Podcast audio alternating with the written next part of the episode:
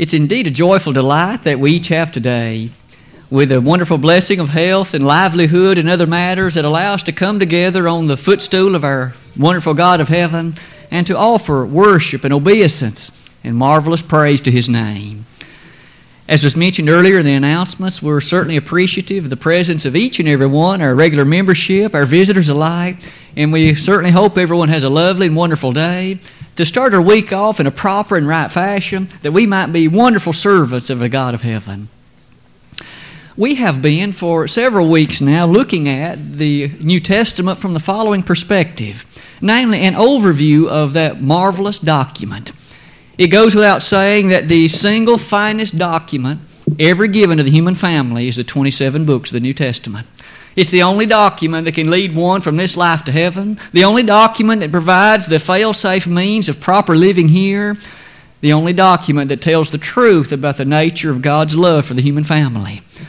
We have set before ourselves the task of overviewing the 27 books of that document. We have to this point come from Matthew all the way through 2 Peter, and in that effort, we have tried to highlight the major themes and ideas of each book so that we'd be better able to appreciate the major message and the powerful ideas contained within it. We, of course, come today to the book of 1 John. And as we begin to take note of this document and the couple or so that follow it, might we remember the overview or the division of this wonderful book, namely the New Testament. The life of Jesus is taught to us in four gospel accounts Matthew, Mark, Luke, and John. They highlight the single greatest life ever lived and the only perfect life ever lived. Then in the book of Acts, we see the testimony of New Testament history, the only New Testament book of history. And in that book, we learn about the establishment of the church, how to become a Christian, and wonderful godly living that starts in Romans and continues through Jude. In fact, in these books of Romans through Jude, we find day by day how to have proper thoughts, proper speech, proper actions. In fact, it's Bible based living that is surrounded by Christ and bound toward heaven. And that's what we each desire and want. Today, as we come then to 1 John, we arrive at a five chapter book a book that in some ways has some interesting discussions related to it from the following angle. We know that John wrote it, that beloved apostle of love, the brother, in fact, of James, son of Zebedee. And as John was that apostle of love, this book sets before us one of the most well known descriptions of God. 1 John 4, verse 8 God is love. There is a difficulty, though, to say that God is love on the other hand, must be met by this statement 1 John 1, verse 8. He that saith he has no sin, he deceiveth himself, and the truth is not in him. So there's God the lover, and there's man the sinner. How do we reconcile them? In fact, that's the major theme of the entirety of the Bible from Genesis 3:15 onward. How to get God the lover with man the sinner to be reconciled to him so that eternal life can be enjoyed and all the promises of all that can be appreciated. The book of 1 John in 5 chapters highlights that discussion. There is an additional background, however, related to some false teaching that had become rather rampant by the time John wrote this letter. It is known as Gnosticism. And there's a silent G that begins it, so it doesn't sound like the way it's spelled G N O S T I C I S M. Gnosticism is a rather interesting kind of ancient belief. It basically had to do, if we may be brief about it, the following it taught that the spirit is good, the flesh is evil, and for that very reason, when Jesus came into the world, since he was God, he could not have had a fleshly existence. That is to say, he was in some kind of a ghost form, but anyway, he was not in flesh as you and I are. We can well imagine the false ideas that must directly come from such thinking. To divorce the nature of Christ's existence upon earth from the fact that he was in the flesh. John starts the book immediately by refuting any such idea as that. Verse number one of 1 John chapter 1. That which we have heard, which we have seen, which we have looked upon, which our hands have handled of the word of life. John highlights the fact we heard him, we saw him, we touched him. He had to be in the flesh. And thus, he quashes the Gnostic idea immediately, but he's only getting warmed up. In verse number 3, he again points out the fact we saw, we heard, we handled, and touched. This Jesus was, in fact, the Word of life, and He is deity. In fact, the opening phrase of verse 1 He was from the beginning. He had no creative aspect in the sense that He was created, He is eternal. Jesus, the Son of God, is eternal. For that reason, might we notice what the implications are for us as it was for them in verse number 5. God is light, and in Him is no darkness at all. It's still a fascinating thing to distinguish and to appreciate the contrast between light and dark. We each know that when it's dark, we stumble around, we cannot see the dangers that are before us. We are in a position of, at most, having limited information and limited knowledge. John quickly identifies there is no such thing as a special knowledge bequeathed to only some that would be respecters of God. He says, God is light. And Jesus, earlier in John 8 12, said, I am the light of life. He that followeth me shall not walk in darkness, but shall have the light of life. That light's made available to us through the word of the sacred scriptures, the teaching of God. For God is light, and this word is His that fascinating thought emanates to verse number 7. We mentioned a minute ago the issue of God being love and man being a sinner. So, how is that sin to be cleansed? How is it to be forgiven? Is it through prayer? Is it through wishful thinking? Is it through some other act of a physical sacrifice as it was in the Old Testament? Listen to the inspired apostle. But if we walk in the light as he is in the light, we have fellowship one with another, and the blood of Jesus Christ, his Son, cleanseth us from all sin. There's the cleansing agent for sin the blood of Christ. It is thus necessary to contact that blood by the appropriate described means in the New Testament. But once that blood is contacted, the verb is cleanse. And notice it's present tense, active voice. That means that that blood continually cleanses so long as we walk in the light. There is a day by day continual cleansing by the blood of Christ for you and me when we do that which the Lord has commanded and we walk by faith and not by sight. 2 Corinthians 5, verse 7. That power of the word cleanse is indeed remarkable, isn't it? That gives us the character of being able to live powerfully and faithfully. Knowing that with Christ's blood constantly cleansing us, no wonder we can look forward to a home in heaven. Without the fear of perhaps slipping and falling at a moment, understanding not that the blood of Christ is there to make things whole and right for us. In verses 8 through 10 of 1 John 1, we are reminded again of the reality of human sin the fact that you and I are not perfect, sinless beings in this flesh. Now, let us quickly note what we mean by that. We've just stated Christ's blood cleanses us from sin, but that doesn't mean that you and I are thus those who never again are engaged in sin. We know that we make mistakes. We, in fact, are those who have impure thoughts to cross our mind, perhaps, or we speak things that we ought not speak in ways we ought not speak them. We do things that should not be done. And what's more, we leave undone that which we ought to do. That is sin by definition. But here's the wonderful part. If we say we have no sin, we deceive ourselves and the truth is not in us. But if we confess our sins, He is faithful and just to forgive our sins. 1 John 1, verses 8 and 9. Thus, when we live a life of walking in the light, verse 7, we have the appreciative fact that when we understand that we sin, we ought to, of course, confess and to repent of that to God. But we should understand, even if it be something of which we can appreciate not a direct, presumptuous knowledge, we can still understand Christ's blood cleanses us from that sin. That gives us powerful, confident living, doesn't it? For why can that happen? Verse number 2 or verse 1 of chapter 2. These things write unto you that ye sin not. But if any man sin, we have an advocate with the Father, Jesus Christ the righteous. John said he wrote that you might not sin. Did that mean then that those who received and heard this letter never again would sin? Well, apparently not, for he said, And if any man sin, we have an advocate with the Father. That's a lovely idea. The word advocate is a legal term. It means literally in the Greek, one called to stand beside.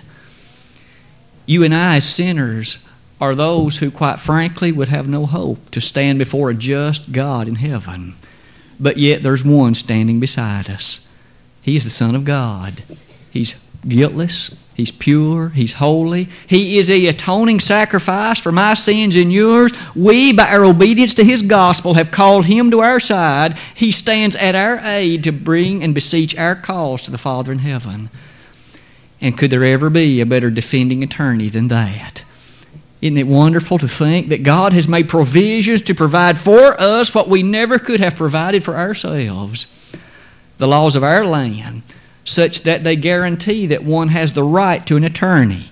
That's in fact in the Miranda rights that are read to a criminal when he's arrested. If you can't afford an attorney, one will be provided for you. Notice that doesn't say anything about the quality of that defending attorney. Friend, you and I have the finest defending attorney that could ever be provided the Son of God who has been in the flesh like we have been, and yet he lived it perfectly, and thus he can be for us a powerful succoring aid, Hebrews 2.18, that can lead us to eternity. On we go in chapter 2. For in verses 3 and 4 we learn something dramatic, and how sad and tragic it is that so many in the world have failed to appreciate the thrust of these two verses. He begins by carefully noting he, namely Jesus, is the propitiation for our sins, and not for ours only, but for the sins of the whole world. That word propitiation means atoning sacrifice. The Lord paid the price for me at Calvary just as He did for you. He is and was the sacrifice for our sins, but not just for a limited few, for all who will come to Him in obedient faith. And thus, the conclusion of verse 4 if we say we know him and keep not his commandments, we are a liar, and his truth is not in us. Could there ever be a more directly powerful phrase than that? And that's not the words of merely me. Those are inspired scripture. That person who claims to know the Lord and yet does not do what he says is a liar. The Holy Spirit said that. And isn't it a shame that so many who obviously teach and practice and believe that which this book does not teach yet claim to know Him? We can rest assured, according to the pre- prescriptions of John, that that's not true. For if you know Him, you will keep His commandments. We see quickly, thus, in verse chapter number 2, that, that leads us to see that there are no exemptions in that. There are things that older men and younger men and older women, younger women, each of us have duties and obligations. And among those are these, verses 15 to 17. Love not the world, neither the things that are in the world. For all that is in the world, the lust of the flesh, the lust of the eyes, the pride of life, is not of the Father, but is of the world. And the world passeth away, and the lust thereof. But he that doeth the will of God abideth forever. Do you and I want to live forever then? Then that means we must not love this world. It has its allurements, and it has its things that offer lusts and temptations, and things that are attractive. May we never forget that the one in control of these things is, of course, the devil himself. He is the God of this world, 2 Corinthians 4, verses 3 and 4. He is indeed the prince of the power of the air. He is that one who, in fact, casts fiery darts at the saints, Ephesians 6 11 and following. Can we understand then that we must not find the height and the answer to the mission of our being here upon this earth? Maybe Solomon still said it best in Ecclesiastes 12 13. Let us hear the conclusion of the whole matter. Fear God and keep His commandments, for this is the whole duty of man as wonderful as that statement is, it is still a fact of temptation that Satan presents many things to attract us to this world. Notice in verse 18 of chapter 2, the antichrists were active and alive in John's day. We are not those who still look for an Antichrist to come. They have been around for 20 centuries. Doesn't that, in fact, put an end to much of the premillennial dogma? Antichrist, John says, are alive and well in my day. 1 John 2 18 through 22. Those facts lead us to close chapter 2 by noting this promise. Verses 24 and 25. How do you and I, thus, as Christians, remain pleasing before God? Three verbs are given in verse 24. We must continue, we must abide, and we must remain. And when those three things describe our life as it relates to faith, we shall be pleasing unto God, and the promise of verse 25 will be ours. And this is the promise that He hath promised us, even eternal life. If you and I miss heaven, we've missed everything we have missed everything. That wonderful promise that God has thus in store for us just heightens our anticipation of chapter 3, verses 1 through 3. For in that text we read that when He shall come, namely Christ, we shall be like Him. We look forward to that day when, in that great morning of resurrection, we can rise to receive the eternal reward at the judgment bar of God. We shall be like Him. In being like Him, we immediately find the most concise of all Bible definitions about sin. 1 John 3, verse 4. Whosoever sinneth transgresseth also the law, for sin is the transgression of the law. Here is the Bible's definition of sin it is a transgression of the law of God. And it matters not whether that transgression is by direct commission or by omission it is still a violation of His law, isn't it? And therefore is sin. As one appreciates thus the nature of what Christ accomplished, in verse 8 of this chapter, we read this interesting description of the work of our Savior. Notice again that the devil sinneth from the beginning. Notice he's been the enemy of God from the very outset of the biblical description, and the very close of verse 8 gives us a great thing accomplished by Jesus. For this cause, this purpose, if you will, the Son of God was manifested, that he might destroy the works of the devil. Jesus came that the devil's works might be destroyed. And how wonderfully at Calvary that was accomplished. And how wonderfully through the gospel ministration all can tie on to God, inherit that promise of eternal life, and be a faithful follower of the divine the realization of that thought leads us to ask how is that implemented in life? It's implemented in the following way, one of which, the understanding in verse number 12. Marvel not, my brethren, if the world hate you. Since Satan's in control of the physical affairs here in terms of what men believe, you and I, as followers of God, understand those will not harmoniously mesh. The world is going to hate what you and I stand for. It's going to hate the thinking that we have. As such, we see that must not deter our benevolence, verses 17 and 18, appreciative of the fact that the love of God does not dwell in those who shut up the bowels of compassion from others.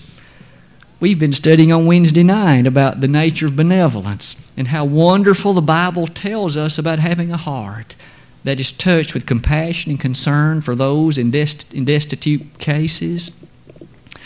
As chapter 3 closes in verse 22, we are reminded about the nature of prayer. And whatsoever we ask, we receive of Him. Why? Because we keep His commandments. We, you and I, should not expect God to so favorably answer our prayers if we refuse to keep His commandments. If we are separate and apart from Him, God has not promised to grant us the petitions we've asked, but if we are faithful followers of His, not only will He hear, Psalm 34, verses 8 and 9, but He will also respond in faith to those requests that you and I have made. As chapter 3 closes, we see again the importance of belief and the nature of what that leads us to see in verse 1 of chapter 4. In 1 John 4, verse 1, we go back to the case of these Gnostic teachers and any other false teachers that there might be. Beloved, believe not every spirit, but try the spirits whether they be of God. For many false prophets are gone out into the world. You can almost appreciate a tear running down the face of John, who was alive and well and saw Jesus nailed to a cross, and yet there are those who pervert the gospel. not to think that it's still the gospel once it's perverted because it isn't. Galatians 1, verses 8 and 9. Many false prophets are going out into the world. We have to test them, try them, adopt and believe only those true things that are taught and spoken, and hence may you and I pass spoken things through the sieve of the gospel and only support and approve those preachers and others who teach and stand four square on the truth of God. The reason that's so significant, God is love. 1 John 4, verses 7 and 8. And with God being love, He's offered salvation to man. But it's a salvation that must be met by the faith of man, and without that proper obedience, there is no forgiveness of sin.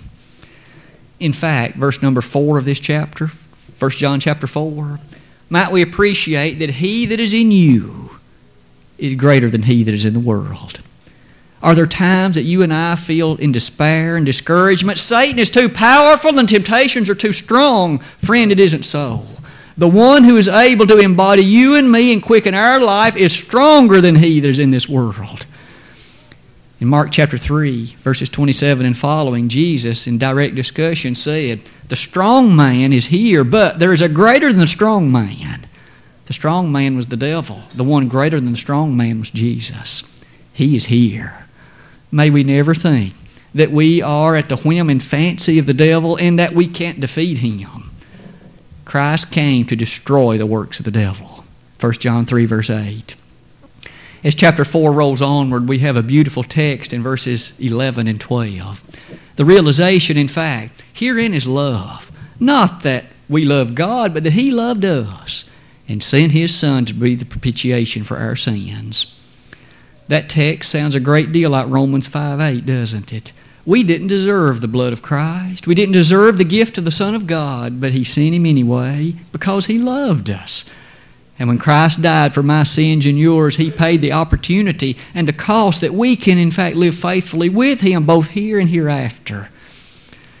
As that chapter closes, notice verses 17 and 18. The understanding that perfect love casteth out fear. And the understanding of verse 21. The realization, isn't it, that we ought to love one another. We often at Pippin pray that we might love one another that we might understand the bond of Christian fellowship. That's a wonderful prayer indeed. And so into chapter 5 we proceed. God's commandments, the statements of our Savior described in verse 3 in words like this.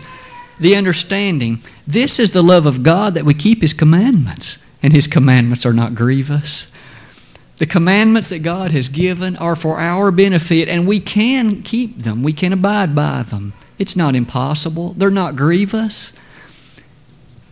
In verse 4, we're reminded of a song that we sometimes sing. Faith is the victory that overcomes the world, is the song we sing. What is that item or entity that overcomes the world? Our faith. In fact, may we appreciate faith, the loveliness and power of it. The witness of the remaining parts of verse of chapter 5 remind us of the truth of God's word and the assurance of salvation. Verse number 13 puts it in language like this These things have I written unto you that believe on the name of the Son of God, that ye may know that ye have eternal life, and that ye may believe on the name of the Son of God. Here was something that they could know that they were saved. You and I, when we walk in the faith, when we walk, in fact, in chapter 1, verse 7 of the same book, when we walk in the light, we can also know that we are saved and that there's a home in heaven waiting for us. That kind of knowledge is penetrating, compelling indeed. And so, as that chapter closes, we're warned about prayer in verses 16 and 17. That is to say, the understanding that there are some things for which we should be careful not to pray. That is to say, we couldn't rightly pray for someone to be saved who will never obey the gospel those are not the terms of salvation. And isn't it still true in verse 17 that all unrighteousness is sin? And the book closes abruptly. Little children, keep yourselves from idols, verse number 21. Idolatry can be just as rampant and just as terrible today as it ever was. We may not bow down to a little wooden or stone shrine, but it's easy to bow down to the God of money or the God of professional acumen or the God of fame or popularity. Any of those things could be just as devilish toward us as were those little shrines of Old Testament days. And with that, this marvelous five chapter book closes. In the book of Second John, we also have another writing from the pen of the Apostle John. A one chapter book indeed, but oh, how wonderful. Would you quickly take a journey with me through the book of 2nd John as we appreciate some of the wonderful ideas shared within it and use them to challenge ourselves about some of the things that we've even seen touched upon in First John? The opening verse tells us this was written to the elect lady. The Greek word that's there is the word Kyria, K Y R I A. It would appear to me that was the proper name of the lady to whom this book was written we learn much about this wonderful person. First of all, she was a mother.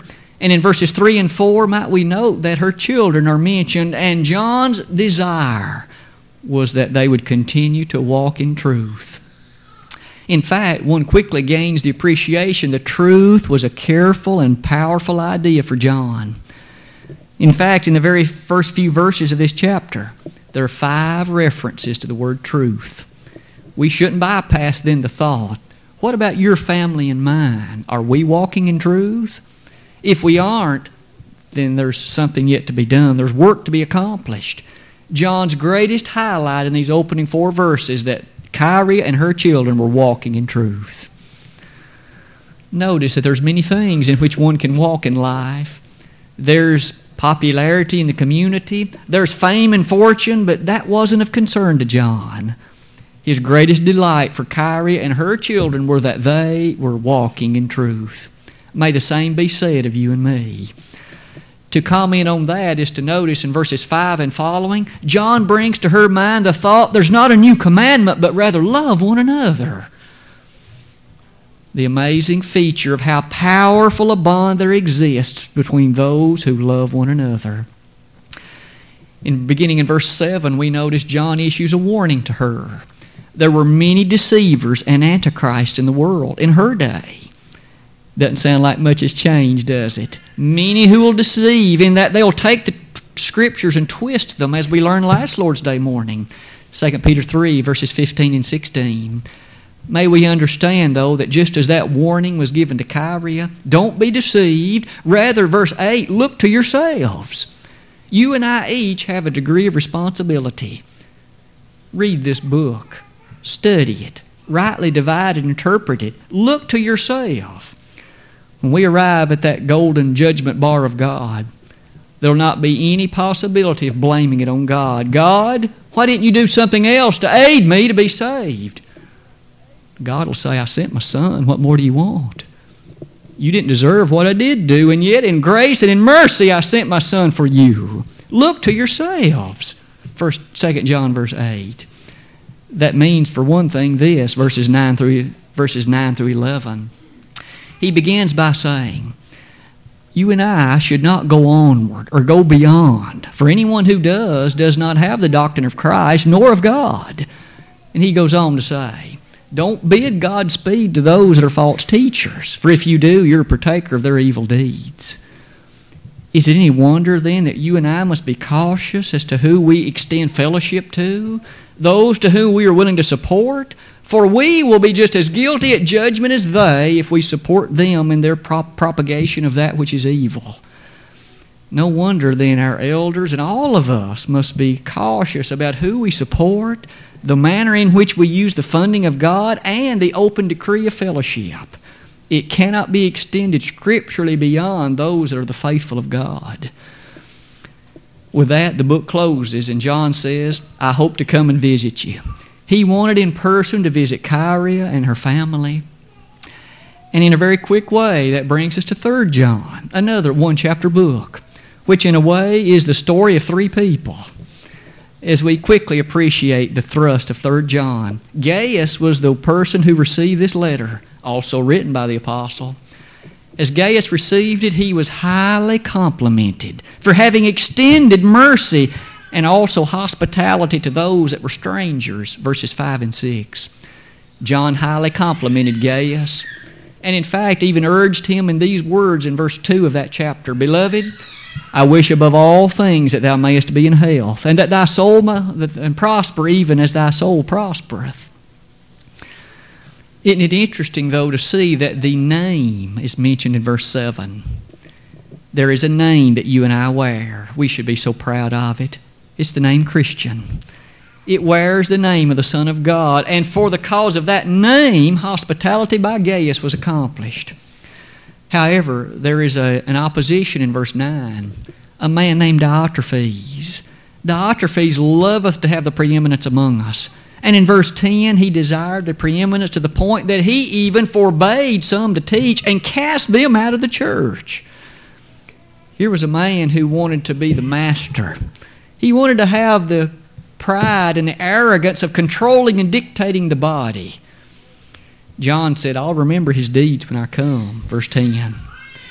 We should understand that we must be individuals of humility, individuals without arrogance and pride we should be humble servants of the God of heaven.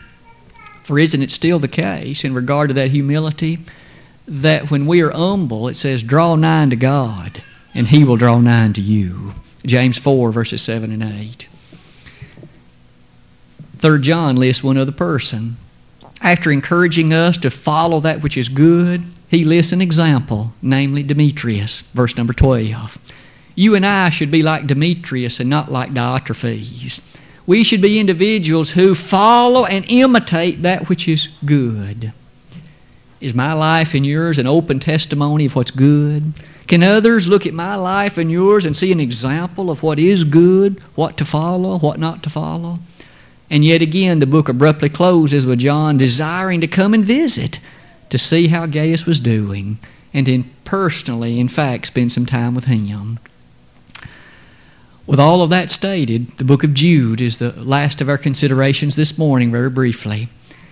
In 25 verses, we have what may be a breathtakingly powerful New Testament book. In fact, Jude opens the book as we appreciate him being the half brother of our Lord. And he writes initially with the intent of addressing the common salvation, verse number 3. But he changed his mind. He said, Beloved, when I gave all diligence to write unto you of the common salvation, I found it needful to exhort you to earnestly contend for the faith which was once for all time delivered to the saints. Jude verse 3. The understanding of Jude then is he initially had desired to write on a topic relating directly to salvation and the common nature of it. But he said, I came to earnestly understand that I should write to you to earnestly contend for the faith. That word earnestly means with great effort and with much diligence. Notice how the faith is described the faith that was once for all time delivered to the saints. There is not a multiplicity of faiths, and there is no later additions to it, as some may teach in our world. The faith is 2,000 years old now. May we earnestly contend for that faith. And here's the reason that adverb earnestly is so important. In the next three verses, he lists three examples of those who began the journey faithfully but then fell aside from it.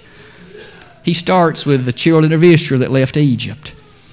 He says, God saved them. They left Egypt, but yet how many of entered Canaan? How many entered the land of promise? They fell by the wayside because of unbelief.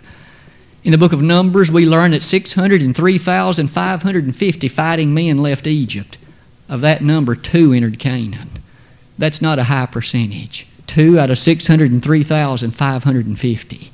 Jude's point is you and I must earnestly contend for the faith, for if we apostatize, we'll be lost, just like they who left Egypt and never entered Canaan.